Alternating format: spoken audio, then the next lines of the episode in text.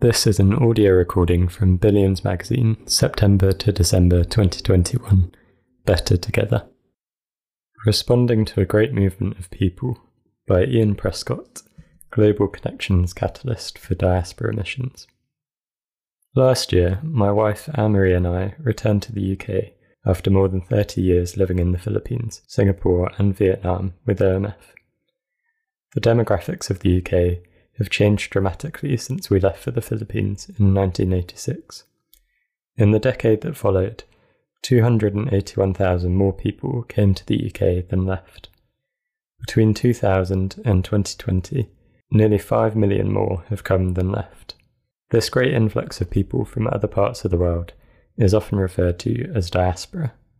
That includes those who came here from other countries, but also the second and third generation born here. God is sending the nations to our nation. What are his purposes in this? What does it mean for sharing the good news of Jesus?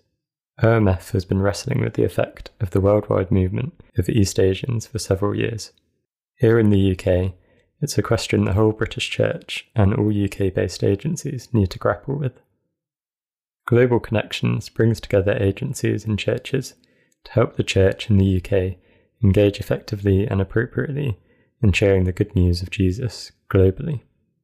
OMF have asked us to spend part of our time working for Global Connections as catalysts for diaspora missions.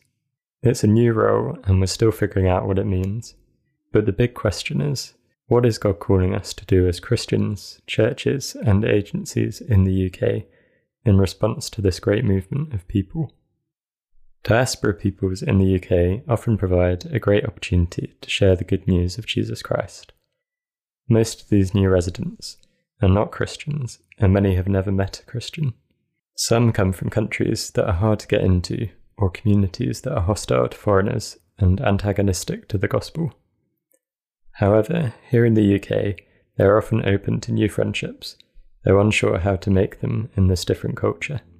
They are open to new ideas, including hearing the good news about Jesus, especially if it is being shared by people who are concerned for them.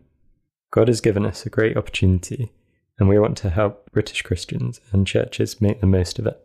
This year, and over the next few years, we are expecting many people from Hong Kong to come here, as the UK government has opened the door for them to make their home in the UK.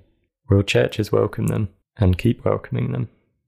Diaspora groups are not just an opportunity for sharing the good news, however.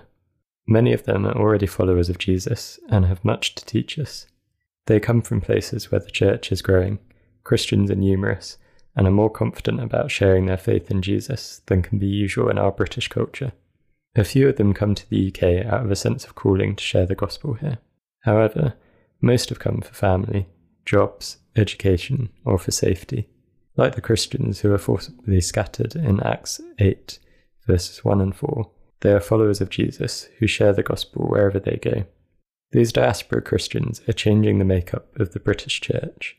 In the last 20 years, the number of diaspora churches in the UK has more than doubled to about 4,500 congregations. Members of diaspora churches are now over 10% of the total UK church membership. In inner London, where more than half of church attendees are black, diaspora Christians are the majority of active Christians. Many of these diaspora churches are focused on helping their own people stay on track as Christians as they adjust to a new life in a strange land.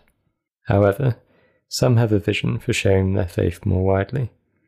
A few years ago, for example, the Chinese Overseas Christian Mission changed its slogan to Reaching the Chinese to Reach Europe and the Redeemed Christian Church of God, a Nigerian denomination, planted its first church in the UK in 1993 and now has over 850 churches in the UK. It has a vision to plant a church within five minutes' drive of everyone in the UK. It's not all easy. Most diaspora churches are small and dependent on someone else for a place to meet.